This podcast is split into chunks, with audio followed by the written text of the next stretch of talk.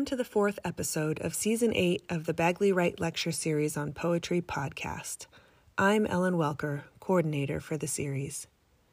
Season 8 is comprised of lectures written and delivered by Rachel Zucker during her tenure as a Bagley Wright lecturer. Rachel Zucker's lectures ask questions about obedience, wrongness, and decorum. Like her poetry, the lectures are born from a long lineage of female writers and artists who ask, What now?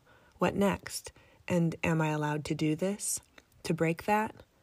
Rachel considers the history of confessional poetry, the ethical consequences of representing real people in art, and the other great medium that has influenced her work, photography, exploring how it taught her to look for, but also question, truth and permission in art. Today, we'll hear The Poetics of Motherhood, given November 15, 2016 in partnership with UC Berkeley. And now, here's Rachel Zucker. Why she could not write a lecture on the poetics of motherhood. It was 13 days before she was supposed to deliver a lecture on the poetics of motherhood at the Portland Literary Arts Center, and she had not written it. She had written parts of it in her head, and she had written notes on small pieces of paper that she had misplaced somewhere in her apartment. She had begun to talk about it here and there, to say things like, in the poetics of motherhood, if such a thing even exists, Alice Notley, Bernadette Mayer, Toi Derricotte, and other mothers wrote into a new space, a space in which they were aware of themselves as mothers, as an underrepresented group, aware that the voices of mother makers had not been recorded in the literary record. Sylvia Plath had suicided, 1963. Anne Sexton had suicided, 1974.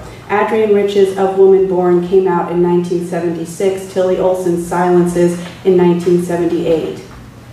The poems Mayer, Notley, Derricotte, and other mother poets wrote in the late 70s should be considered in the context of a mother poetics, if such a thing even existed, she was sure it did. She wanted to write about how the experience of motherhood and these poets' identities as mothers led to formal innovations and new epistemologies, changes in what poems are about, how they look, what they sound like, who they are for, and what they are for. She was standing in the kitchen talking to James, her former student, a lovely young man who had come to help her for the day. She texted him, Hey, sorry to bother you. I'm trying to write a new lecture. My only hope is to talk it through with someone and have them type some stuff while I do this. I can't do it alone. Saturday soccer game on Staten Island, but I could do tomorrow morning. Interested? She decided she would talk through the lecture with James for exactly one hour, and at the end of that hour, she would decide whether it was possible to write this lecture before November 11th. If not, she would cross it off the list. If yes, she would buckle down. By the time James arrived Friday morning, she told him she'd already made a decision. She had to abandon the lecture, or at least put off writing it until after her trip to the West Coast, which would probably mean never writing it. She was trying not to cry in front of James, who was very young and very kind and had been her student. She sat in her son's child-sized wooden chair and made her back, which made her back ache, across from James at her kitchen table, rubbing her temples, trying not to cry, and said, let's make a list. James wrote, one, prepare for Alicia Ostriker podcast conversation today, exclamation point, 2 p.m., exclamation point. Two, record Shane McCrae intro outro. Three, finish writing Steph Bird intro outro. Four, return RZ books to Zappos. Five, Find hand-me-down boots in basement storage for Judah's overnight class trip. Six, find keys to basement storage. Seven, text Josh for combo lock for code in locker in basement storage. Eight, locate Kristin Prevallet's books. Nine, confirm Prevalet's class visit. 10, schedule classroom for makeup class. 11, submit undergrad midterm grades. 12, RSVP to ping pong birthday party for Judah. 13, gather art supplies for in-class poetry exercises. 14, get bags of rice for in-class exercise. 15, upload sound files from Bernadette Mayer interview. 16, return adapter to NYU and purchase own. 17, five, find We Were Feminists Once and read it before November 10th. The list of what she did not tell James. 1. The night before she had been crying, and her husband said something to her, and she thinks that what the husband said was, This family cannot function with you working this hard. But it is possible she misheard him. It's possible that through the tears, he had said something else that she could not hear. Two, she felt like crying and was having trouble making a list without crying. Three, she had thought about whatever she had she had thought she had thought about whether she might be able to write her lecture as a series of lists, but she suspected she just needed to give up the whole idea of writing a lecture before her trip to Portland, no matter what the form the lecture might take. Triage. The day before, her son had been rubbing his temples and trying not to cry. He was overwhelmed by applying for college and his homework and the fact that he had lost several hours of work on his Hamlet paper because of a computer malfunction and because he was staying up late every night obsessively checking 538.org and reading articles on the election and had come to believe that men are bad and was struggling with how to write 650 words about a situation in which he had failed and what he had learned from this experience. But he was thinking he should just memorize the Hamlet soliloquy because what he really cared about was the opinion of his English teacher, who was brilliant but not understanding, and thought that the overemphasis on college applications would be counterbalanced by an inordinate amount of homework that she had assigned. Triage, she told her son. Do you know what triage is? She explained the concept of separating and sifting and prioritizing that doctors did in ER rooms and during medical emergencies and told him he had to do triage and attend to one thing at a time. And together they reordered his to do list and sat together until he had done the first four things on the list. This is what she did instead of writing about the poetics of motherhood. Also, dinner, office hours, buying the boots on at Zappos. What she did not tell James. Her lecture on the poetics of motherhood was bleeding out.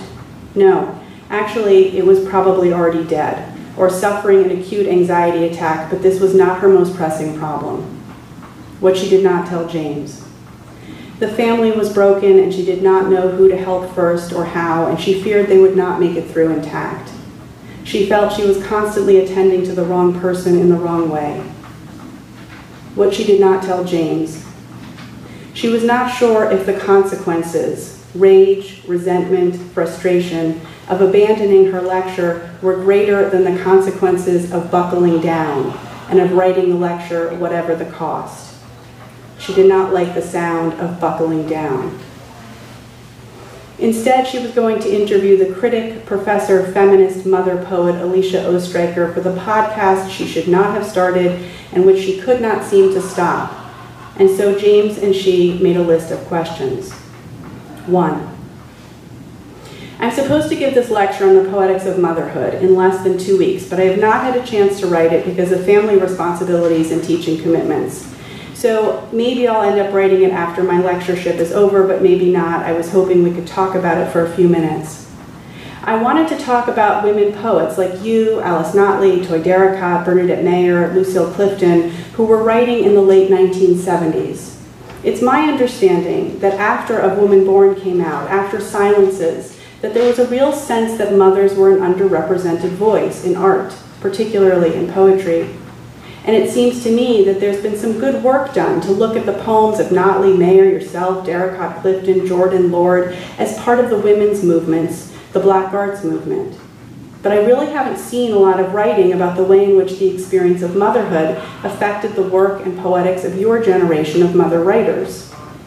Your books, Stealing the Language and Writing Like a Woman, are the most important texts in terms of raising awareness about the gendered nature of poetry and language and criticism. So I think my lecture was going to be my attempt to make some observations about what it meant, particularly in the late 70s, to be writing like a mother. Am I off base? Or was your experience as a mother, not just a woman, relevant to your poetics? She and James found we used to be feminists. They found Kristin Prevallet's books. They found the keys for the basement, the code for the padlock, and in the storage unit, the box of boys' clothes and shoes she'd been storing for eight years with the pair of size three, barely used winter boots that Judah needed for an overnight school trip. Can I talk about the lecture? she asked. Of course, James said. She put her face in her hands. Let's look for my notes, she said. Okay, James said. All they could find was an envelope on the microwave that said, Poetics of Motherhood, colon, Powerless Responsibility, Adrienne Rich. At the end of September, she had gone away for the weekend to write her lecture on the poetics of motherhood. She had made lists and notes and had called her friend and collaborator, her poetry sister, Arielle Greenberg, to talk the lecture through. She had said, I want to talk about how Notley and Mayer and Ostriker and Derricotte's work have innovative markers, means, and forms. She was thinking of Mayer's book-length poem Midwinter Day, written in 1976, and Mayer's earlier durational projects like Memory and Hunger, or Alicia Ostriker's The Mother-Child Papers, or Toi Derricotte's book-length poem Natural Birth, that could only be fully appreciated in the context of these women writing about and during their lived experience as mothers. She was thinking about the ways in which these works were long and messy and relational and exceedingly interrupted and interruptible. Also, indeterminacy, she wrote indeterminacy on many scraps of paper and then lost them somewhere in the apartment. She was thinking about how these works often included lists and questions and domestic details, sometimes fascinating, sometimes boring, about what people ate, what children were doing, and the voices of children. She was thinking about the ways in which these works subverted patriarchal ideas of what poems and art should be concise, condensed, linear, rhetorical, lyric, Instead, these poems were durational, cyclical, phasal, phasic, and radically inclusive. And the departure of these poems from previously held ideals about what poems should look like and do had something to do with the context of them having been made by women writing about motherhood while mothering young children and searching for new forms in which to tell stories that had not been told before. Okay, said Arielle, this is good. I haven't really heard any of this before, not in this way, but you need to focus. You need to narrow down what you're talking about to a few poets, and you need to narrow down what you want to say about them. She had gone away that weekend at the end of September to write her lecture, but she needed to prepare for class. And in order to prepare for class, she had to read the book-length poem that one of her students had written for workshop in response to the four mini lectures she had given about motherhood. The student's poem was shocking and amazing, and more and differently upsetting than anything she had ever read in workshop, maybe anything she had ever read. The poem included many concerning details history of trauma, abuse, self harm, mental illness, body issues, self doubt. The poem asked over and over for the reader to worry about the author.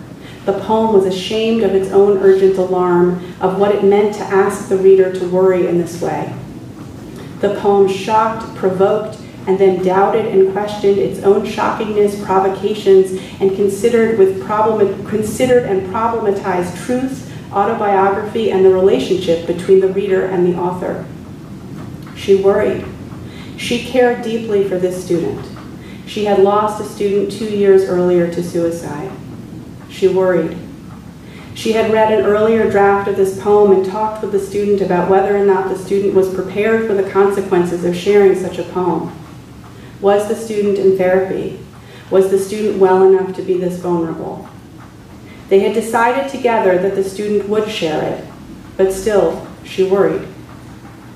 A few hours after the poem went out via email, another student asked to speak to her. The student wanted to talk about the ethics of responding to such a provocative and worrisome poem as a piece of art, rather than as a matter of emotional exigency and personal safety. So instead of writing her lecture on the poetics of motherhood, she reread the student's poem and called a friend and called another friend and called a workshop instructor and called someone else who worked in the program. Instead of writing her lecture on the poetics of motherhood, she spoke to the concerned student on the phone and tried to be honest and reassuring and said, I cannot promise you that nothing will happen to blank. But what I can say is that your response is normal and appropriate. This piece inspires discomfort in any caring, empathetic reader and forces the question of how one should respond. I want to normalize your response and give you permission to be honest, about that response and also go on with your life, knowing that you are not responsible for blank's well being. And that the decision to share this work with the class was made by blank and myself, and that it might be upsetting to others. And while I cannot promise that blank will be all right, I can promise you I have more responsibility than you do, and I am working with blank, and I think the decision to share this piece is a healthy one. Triage. She put the notes on her lecture away and reread the student's poem. She sent the student an email just to check in. If I manage to write this lecture, she told James, I will give it in Portland, Oregon on my mother's birthday, which is November 11th. James nodded. And there will be a female president-elect, she told James. Not only the first female president, but the first mother president, she told James. In August, she had decided she was going to write a new lecture, one more lecture that she would give in Portland, Oregon on her mother's birthday with the new first mother president-elect, and that she would write The Poetics of Motherhood. She had also decided that she did not want to teach her graduate workshop same old, same old, and was sick of the way workshops led to a kind of conformity of response, a reiteration of values that she had begun to see as patriarchal and white supremacist. She did not want students to bring in poems that tried to conform to received notions of excellence, or for the students to try to please her with their poems. She wanted them to write poems that only they were capable of writing, that only they liked, perhaps. She wanted these poems to resist conformity of all kinds, and for the poems to delight, surprise, please, enrage, and deeply confuse her. She wanted the students to write poems that required the invention of a new critical language. Honestly, she didn't even care if they wrote poems. What she really wanted was for the students to explore and develop sustainable practices that they could use to write for years and years for the rest of their lives. After careful consideration and tremendous thought, we have settled on not doing a new lecture this could change, James wrote on the to-do list. She had considered trying to write the lecture on the poetics of motherhood as a series of to-do lists. But in order to do this, she needed to make it through the first of the many items on the many to-do list that she kept making and misplacing. In October, she and her husband had gone to Portland, Maine, away from the kids, not just to be together, but to be together. And she thought perhaps she would be able to finally begin writing her poetics, her lecture on the poetics of motherhood, because the husband had so many papers to grade. But while they were away, her husband's grandfather died, and they came home early so that her father-in-law could return to Los Angeles, and she and the husband and their children flew to Los Angeles for the patriarch's funeral. Perhaps she thought she would be able to write the lecture on the plane there or on the plane back. But when they got there, the husband was deep in a removed dimension he went to when experiencing emotional distress. And each time they got into the rented minivan, everyone started screaming and cursing and crying or gripping the wheel and listening to headphones. And this meant that she was triage, triage, triage, and clenching her jaw and not sleeping and feeling alone in the midst of too many and definitely not writing about the poetics of motherhood. One son was worried about his college applications and felt guilty for worrying about them at a time like this. One was angry and wouldn't look at her or talk to her except to yell. One was stuck in a loop of worrying about death, his own, hers, his father's, everyone's. Papa lived a long time, she told the death-obsessed one. He had a large and loving family. He was a success in all he did. He was loved. He will be missed because when he was alive, he was so present in everyone's life. The boy cried. There are things worse than death, she told the boy. He cried. She held him. On the airplane on the way to Los Angeles, she answered emails and made lists until the boy needed her to hold his hand, which made typing impossible. So she held his hand and read a book called Reconsidering Motherhood by Lauri Umansky. This is really bad timing, Mom, her son said about his college applications. You've been gone for three weekends in a row. Prioritize your marriage, the couples therapist said. A book said feminism something. A book said birth poses a major conceptual threat to male dominance. A book said our society remains strongly patriarchal yet pays increasing lip service to the idea of equality. Since growing numbers of women espouse this idea, our culture will not survive in its present form unless these women can also be made to internalize the basic tenets of the technocratic model of reality. This dilemma is one of the most intriguing. How to get women, in a culture that purports to hold gender equality as an ideal, to accept a belief system that inherently denigrates them. A book said, to apply statistics to herself, a woman must depersonalize her own experience. Depersonalization can only lead to alienation. She made a list of dates. She made notes about feminism, notes about the women's movement. She learned to say women's movements instead of women's movement. What part of you feels better when you don't exercise? Hashtag just curious, her friend texted her. The friend she said she would go walking with every single day. The friend she no longer walked with each morning because she was supposed to be writing her lecture on the poetics of motherhood, but she was preparing for class or answering email or taking her son to soccer games or sitting at the kitchen table and making to-do lists with her other son or looking for the book that the new couples therapist had recommended that she could not find and should not read but should be reading according to the new couples therapist. Somewhere Marina Abramović was counting rice. She wanted to count rice. She needed to buy rice to give to her students so they could count rice, which was one of the assignments she was going to give them. She sat in the uncomfortable, designed for a child wooden chair and told James about how, when she'd gone to interview Bernadette Mayer for the podcast she should not be making but couldn't stop making, she had offended Bernadette Mayer by asking a question that her writer sister Arielle had told her to ask.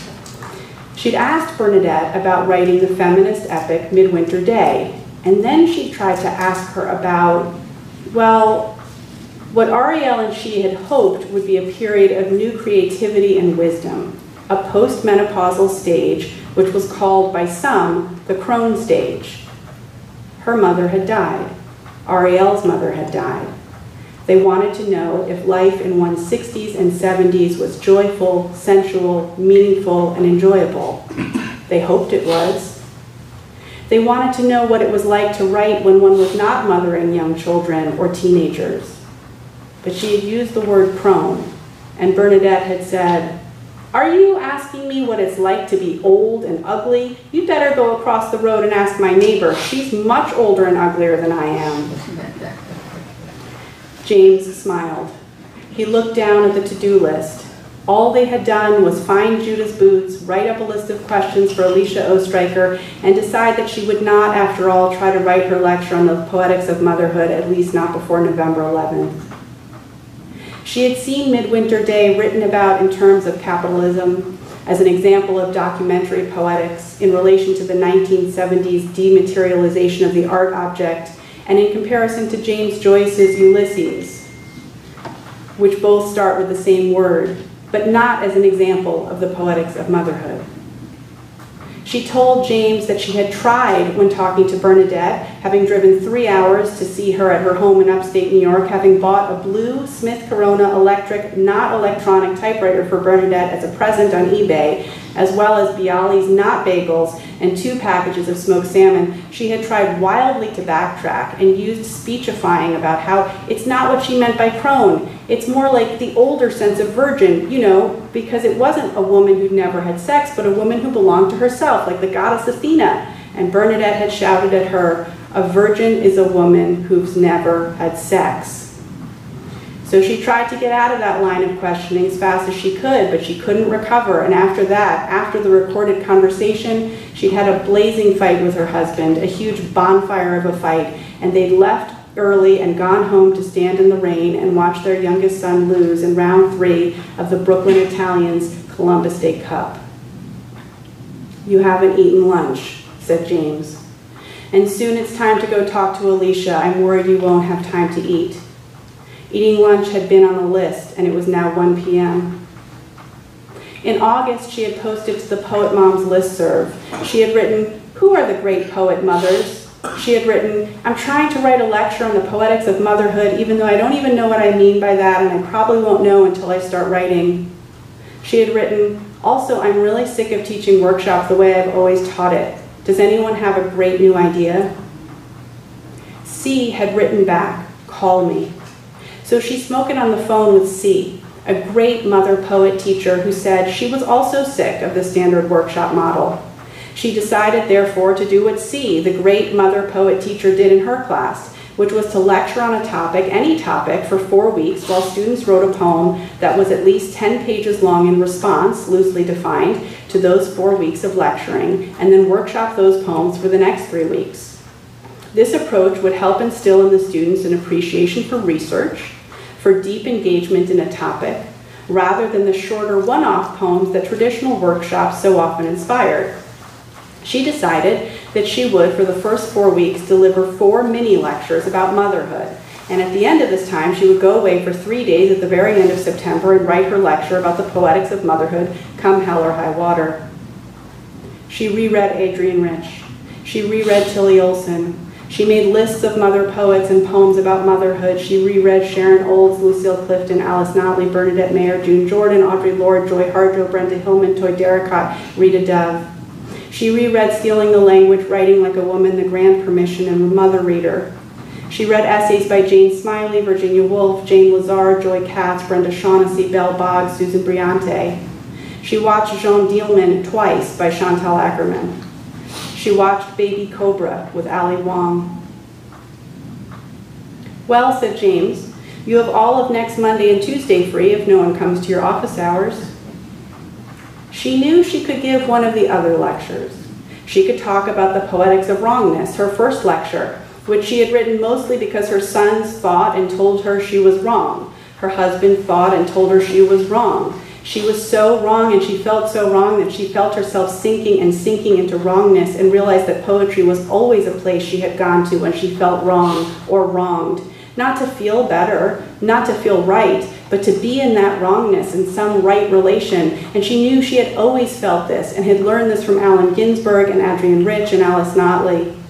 She could give that lecture, but the truth was that nothing, nothing could compare with the feeling of brokenness and terror she felt when she felt she had not been a good enough mother. And this was her poetics of wrongness. No, this was her poetics of motherhood and she wanted to write about that. Nothing could compare to the feeling of ambivalence and rage she felt being torn between her mothering and her art. This was the poetics of motherhood. She could talk about the history of confessional poetry, as she had done in her second lecture, about the misogyny and white supremacy and heteronormativity and Christian centeredness of the confessional impulse, especially the critical misogyny levied against Plath and Sexton, a lecture which had come out of her trying to come to terms with the confessional epithet that had been levied against her so many times, and with the legacy of Plath and Sexton, two poet mothers who had taken their own lives, and from her consideration of what it might entail to claim their mantle and what it might entail to reject it. What it might mean to follow Sharon Olds, maligned though beprized as a confessional poet, as the mother that she might want, or the mother she might want to be. To come to terms with the fact that she would never be Jorie Graham, never be Alice Notley, never be Bernadette Mayer. And why was she constantly, constantly searching for a mother and for the mother she wanted to be? This was her poetics, and it was the poetics of motherhood. She could talk, as she had done in her third lecture, about the ethical consequences of writing about real people her husband, her mother, her friends, about how she had gone to Foucault to develop her own set of ethical guidelines, which she promptly broke in the poems she wrote while struggling to write the lecture about ethics. The poems that were hyper confessional and full of shame and trespass and broke every self imposed guideline she'd suggested, and which implied, if one was paying attention at all, that one should not write about people who cannot give consent, and that to adhere to this ethical standard was to never write about one's children or about motherhood, which was to go back to a poetics that did not include the voices of mothers or the lives of mothers or the bodies and spirits and complex desires and sexualities and rage and ambition and boredom and ferocity and passion of mothers, and that to espouse a pre motherhood poetics would mean erasing every word she'd written. erasing herself, but to write one single word more, which she was doing, which she had done, knowing how deep this trespass was, knowing full well the harm that she had caused her own mother and the harm she may be causing her own children. This was her poetics of motherhood. On Tuesday, a bright eyed student came to her office hours to talk about vernacular criticism and the poetics of excess. These were the student's phrases and terms. Although vernacular criticism may have come from Eileen Myles, she couldn't remember because she was too busy repeating the phrases to herself, thinking, yes, maybe that is the name of what I want to do vernacular criticism. And oh, perhaps I am not writing and not not writing about the poetics of motherhood, but I am not not writing about the poetics of excess. And the bright eyed student wanted her to read a piece of vernacular criticism about the poetics of excess, but she said no, she could not read anything until after she had returned from her trip where she may or may not be giving a lecture that she had not yet written. The bright eyed student looked disappointed, but said she understood, don't worry, she was signed up for office hours next week, and the next, and the next, through the end of the semester. Alice Notley. There was no sound in American poetry that corresponded to my experience. There was no poetry with motherhood as its subject. I had my first child in 1972, and there was virtually nothing there in the poetry to help me know who I was. Also, she told James she was afraid.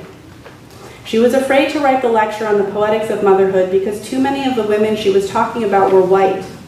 The black mother poets, except Toi Derricotte, Lucille Clifton, June Jordan, Audre Lorde, Rita Dove, seemed to be doing something else in their poems. Their poems were shorter, more direct, and urgent in ways that made Mayer and Notley, with their long, rambling, domestic, epic, anti-epic chattiness, seem like maybe she was not actually observing a poetics of motherhood, but was perhaps observing a poetics of hetero-white motherhood. Maybe it was the poetics of excess, and maybe it was a poetics of privilege. She had come to a similar conclusion about the whiteness of confessional poetry. Was she going to reinscribe racism and homophobia like white second wave feminists had done after they had tried and failed to invite black women and lesbians into their movement? If she did not do the real work to untangle race and gender, and maybe even if she did do the real work, she was going to reinscribe racism and the damage done by white feminists, and this she did not want to do. She felt that the problem could be partially solved if she reread Sonia Sanchez. She suspected that in the work of Sanchez there was a key to the observation of motherhood that was diverse and inclusive and complex and beautiful, but she had not had the time. And what about the Latina and Asian American and other minority mothers? Not having the time was no excuse at all. At the same time, not having time was perhaps the single most unifying aspect of the poetics of motherhood. Also, she told James she needed to write about the emergence of language poetry, and it was important not only to have examples of bio mothers and straight mothers, what about trans men who are now having and raising babies? Also, what about Rachel Blau Duplessis and Lyn Hejinian? It's almost time for you to go to Alicia's, James said, and you haven't eaten. Okay, she said. She opened the refrigerator and found the jelly and the peanut butter. Her mother had been very beautiful and very thin and had not cared very much about food and had not been very interested in creating regular routines, especially when these interfered with her mother's writing and performing. All throughout her childhood, when she was hungry, her mother would offer peanut butter and jelly at any time of day or night. That and only that. And sometimes her mother would eat that and only that herself, when and if her mother was hungry, rather than stop working to buy or prepare anything else. She herself took great pride in the meals she made for her three sons and husband, but knew that when her mother was alive, she had thought this a terrible waste of time, time that would be better spent writing, although her mother later became an extremely picky eater and demanded her daughter cook her complicated foods as a matter of course. The jam, there was only a little bit left in the jar, and she was so annoyed that her son had put it back after using it that morning. The jam was covered in white mold. Oh, she said. What? James asked. She told him. She showed him. Then she told James the story of why she had dropped out of the PsyD program when her second son was a newborn and her oldest son was 18 months old. The story involved not noticing that her oldest son had thrown up during the night, having woken at 4 a.m. to feed him, having nursed the younger one through the night, having a two hour commute to Rutgers in front of her with a newborn, which several times would mean having to pull over on the New Jersey Turnpike to nurse the newborn as cars and trucks hurtled by, the wind knocking against the car like waves slapping her down. She had put her 18 month old back into a vomit covered crib without noticing, bottle fed, asleep, having received a nasty note from the daycare center after the husband, who had also not noted the, noticed the vomit crib even in the light of day, had dressed the boy and taken him to daycare, a small clump of vomit in the boy's hair. The vomit crib. Nursing in the back of a car on the New Jersey Turnpike, taking a semester off, taking two semesters off because one had to do these courses in sequence had to pick up where one left off. Bringing the 18 month old, who was then 27 months, and her newborn, who was now nine months old, to the new daycare where none of the teachers knew about the vomit crib, and leaving the babies there for, the first, for their first full day, which was Tuesday, September 11th, 2001 watching the second plane hit the tower and the sky fill with smoke, the smell, she would never go back to Rutgers. How could she leave these babies in a city covered with the emotional fallout of a glass waterfall of death? And this was her poetics of motherhood. She had a peanut butter sandwich, no jelly, just folded over, not even cut, and wondered as she ate it if her son would become ill from having eaten the mold covered jam. She thought, This is why I cannot write a Poetics of Motherhood lecture because the jam is covered in mold, and she had not noticed and her son had eaten it. Language play, inclusivity, close proximity to pre-verbal or barely verbal children, relation to witness, the importance of telling the story of lived experience, subversion of the patriarchy, subversion of binaries, including mind, body, magic, science, high art, craft, male, female, subversion of testosterone and adrenaline, the poetics of oxytocin, the stay and play hormone, the bending of time as the mother, male or female, fluid, relives or re-experiences an early age through close contact with and care of an infant, baby, child, adolescent, and simultaneously inhabits the past's future as the mother identifies with the child and with the mother's own mother as she is now the mother. The very long line as a kind of contraction, or as Ina May likes to call them, rushes interruptibility, subversion of the technocratic model, repetition, negotiation of the needs of self and others, how motherhood leads to a new epistemology, for Brenda Hillman, a new betweenness, gestation or nurture as a better metaphor for art and creation, she had planned to begin her lecture on the poetics of motherhood with the first paragraph of Adrienne Rich's essential, one cannot say seminal, book of A Woman Born. All human life of the planet is born of woman.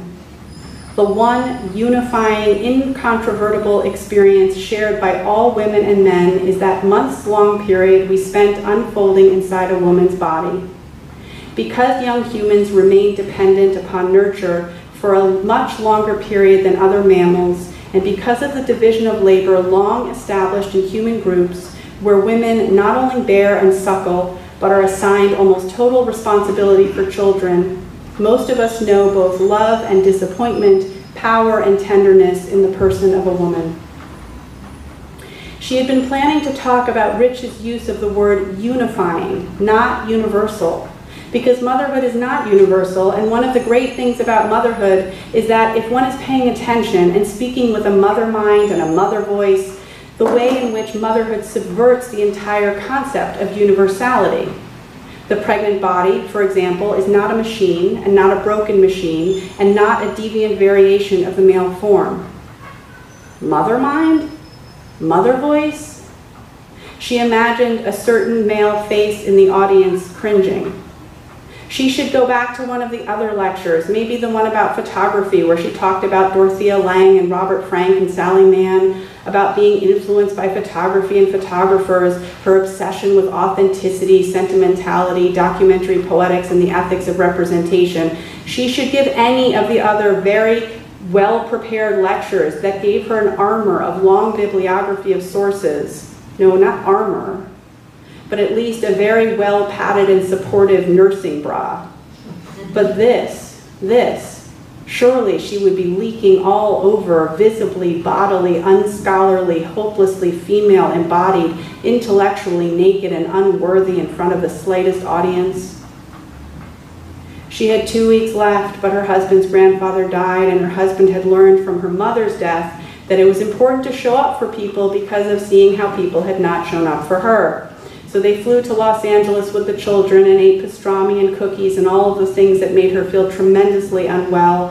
And they drove on the perilous highways in a minivan with the children cursing and shouting and crying. And the husband gave a eulogy in which he said that his grandfather had managed during his long life of passionate hard work and 72 years of marriage to compartmentalize his work and make his family feel that there was nowhere he would rather be, no one he would rather be with.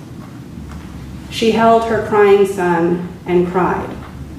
She cried thinking about how no one would describe her this way, and no one would describe her husband this way.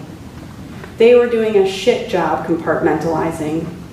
She was trying and trying to be present, but she was not present. She was always not writing the lecture on the poetics of motherhood.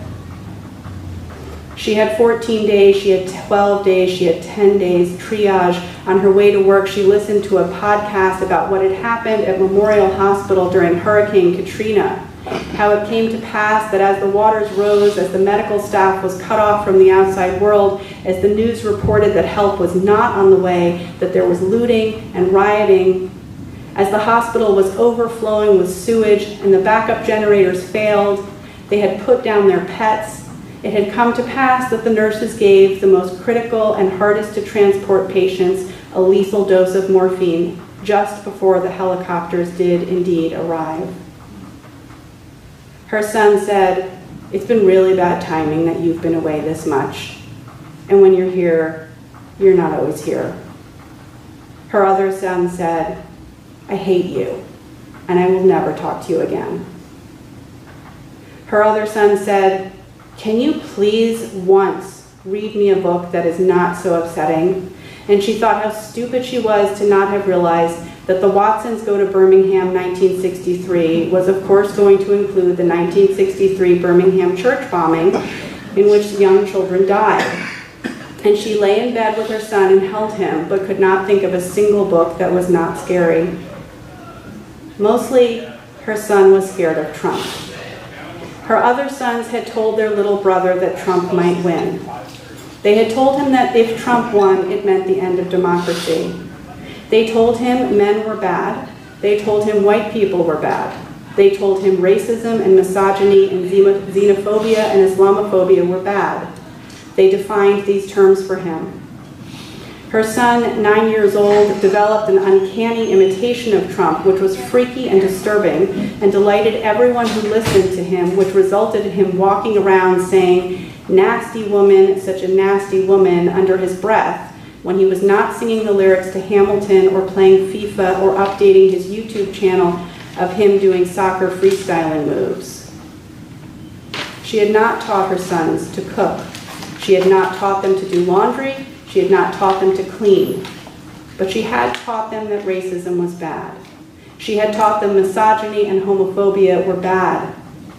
One of them hated her, but none of them hated women. She had no idea if she was living her life in right relation to anything. It was hard to know if the helicopters were coming. It was hard to know if the waters would stop rising and she knew it was offensive to use the real life tragedy of others, others less fortunate, less free, less powerful than she, to describe her own powerlessness, her worry, her fragmentation, her feeling that she was the dog in the box, shocked over and over without rhyme or reason, and still she did it. She used metaphor, engaged in imaginative identification, Are you trying to get us to feel sorry for privileged white women? Her son had asked in the Q&A after her lecture on the confessional. This was her poetics of motherhood. He will not win, she said. Her sons spoke to her in numbers. They said he might win. He could win. These boys were math geniuses. These boys said something and something, and it was mostly numbers, and used the word margins and said he was likely to win. But she was the mother, and she believed in the goodness of humankind. She said, It is very important to distinguish between beliefs and worries. You are worried he will win, but no one believes he will win. He will not win. Why not? They said. They were trying not to mansplain her, but they were reading the numbers and watching the news. They were not sleeping or doing homework. They were exhaustedly and despairingly refreshing and refreshing their devices. She said, I will give each one of you $500 if he wins. I am so sure he will not win. She said, Here's the truth. It should be enough to be disqualified for being a racist and a homophobic bigot but it's not. That is the sad truth. But you cannot get up in this country at this moment in history and say those things about women and have women vote for you. No women will vote for him. And enough men who care about women will not vote for him. It's in the bag. We will have our first mother president, you'll see, she said. And yes, it will matter.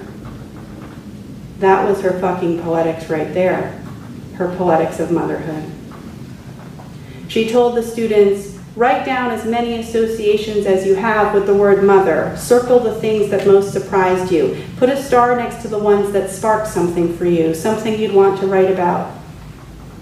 A book said, the Beats rejected family and wanted authenticity and less responsibility. A book said, the family oppressed men and women differently. A book said, feminists asserted political change requires a change in consciousness. She wrote, Notley and Mayer are writing about consciousness on a little piece of paper that was somewhere in her apartment. She wrote, the 1970s saw a re-endorsement of motherhood in part because the counterculture offered the, po the politics of everyday life as its only program. And because white feminists were trying to bring women together as a movement and motherhood had always been a central concern of black feminists. Also, reconceiving motherhood as a potentially unifying force for feminism was foundational for the development of ecofeminism and the feminist peace activist theory.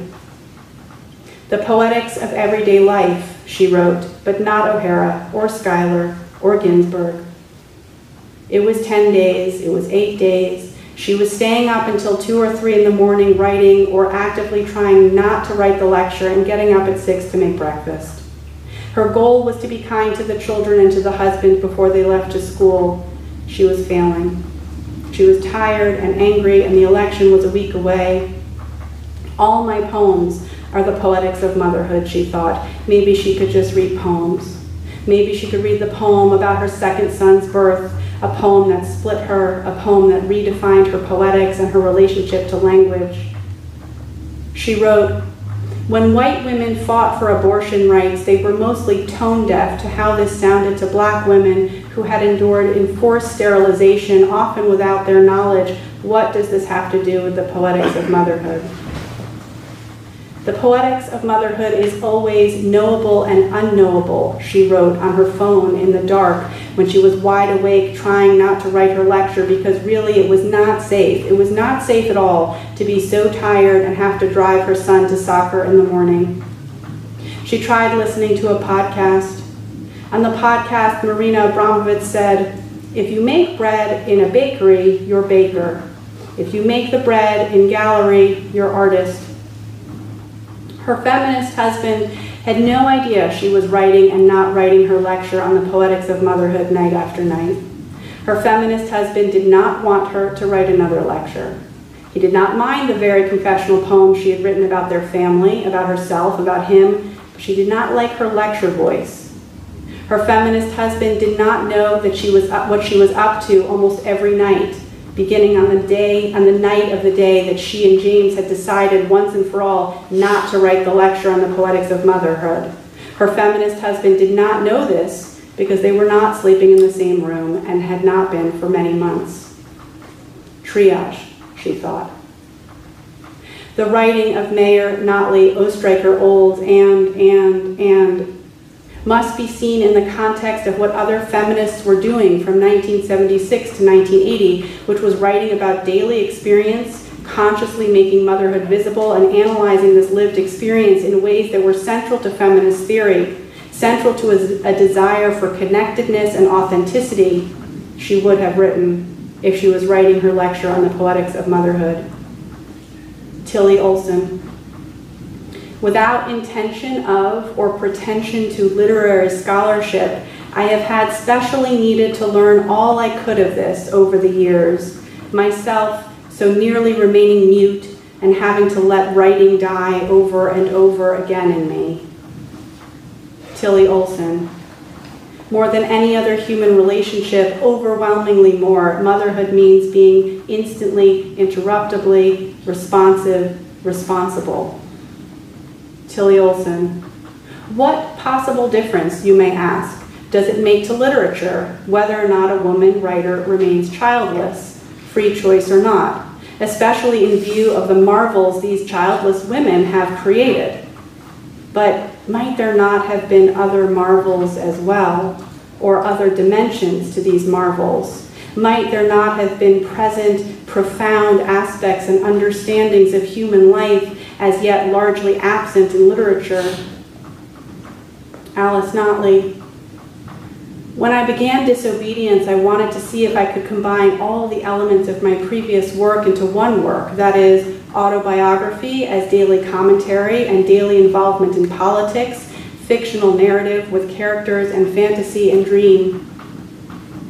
She had a dream the night before the election that she was handling shit it was a long and vivid dream. She was trying to hold the ship, but it was slipping and falling and getting everywhere.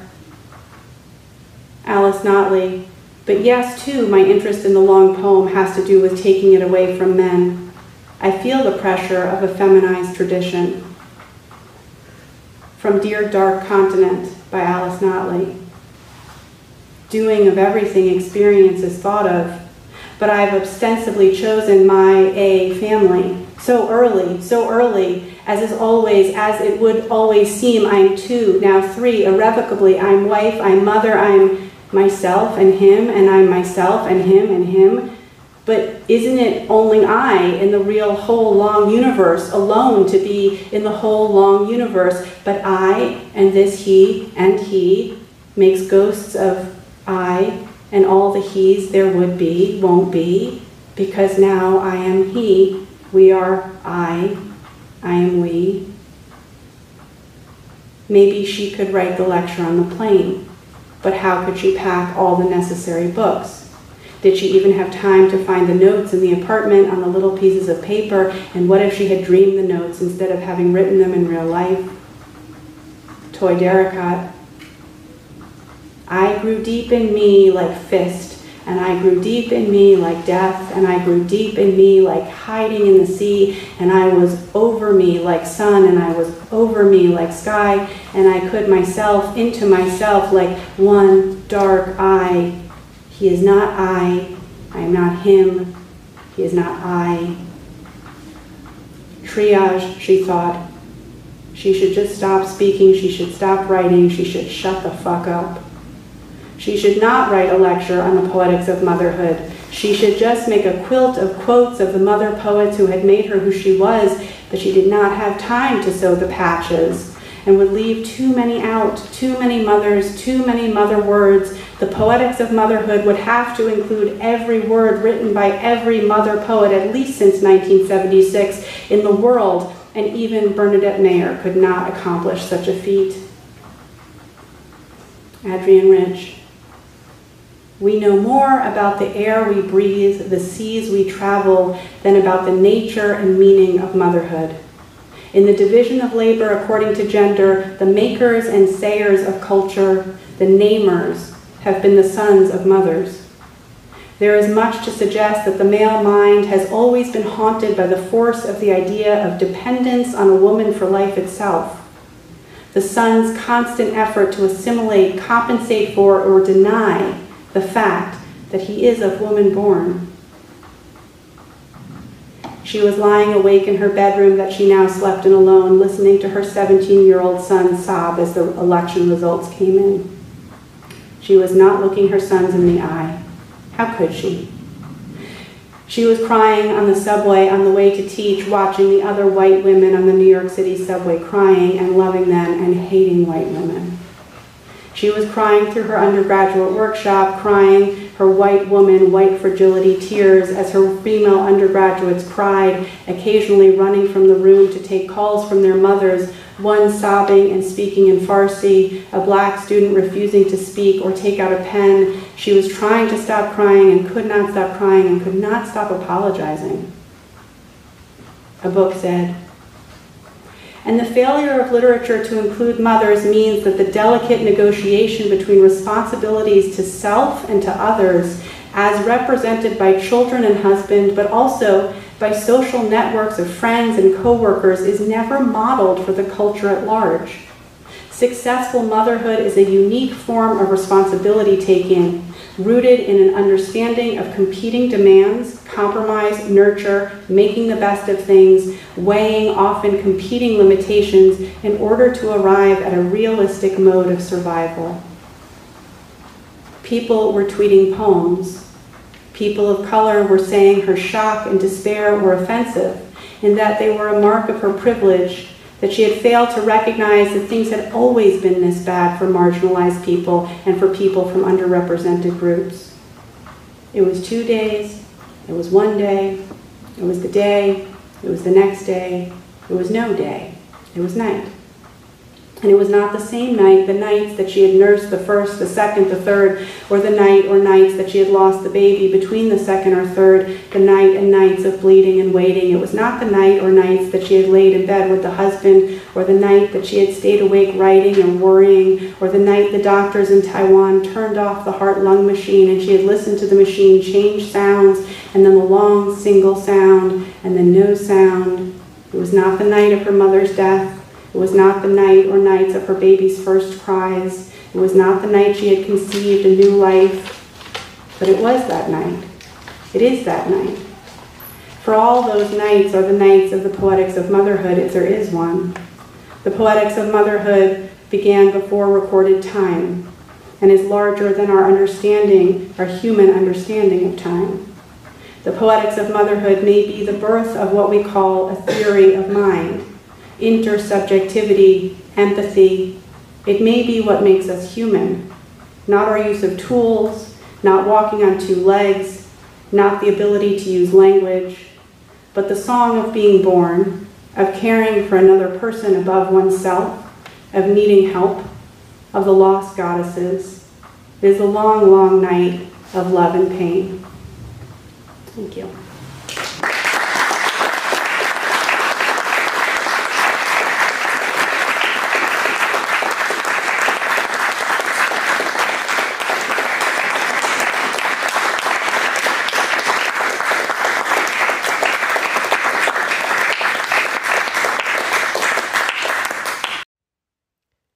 That was Rachel Zucker giving her talk, The Poetics of Motherhood. Zucker's book, based on her BWLS lectures, The Poetics of Wrongness, is out now from Wave Books and is available at wavepoetry.com, via bookshop.org, and at your local independent bookstore. The Bagley Wright Lecture Series is a nonprofit that supports contemporary poets as they explore in depth their own thinking on poetry and poetics and give a series of lectures resulting from these investigations. Lectures are delivered publicly in partnership with institutions and organizations nationwide. To have episodes delivered directly to your device as soon as they're available, subscribe now. Visit us at our website, BagleyWrightLectures.org, for more information about Bagley Wright lecturers, as well as links to supplementary materials on each lecturer's archive page, including selected writings. This podcast was produced by me, Ellen Welcker. Thank you to UC Berkeley for partnering with us on this event, and thank you for listening. Music is I Recall by Blue Dot Sessions from the Free Music Archive, CC by NC.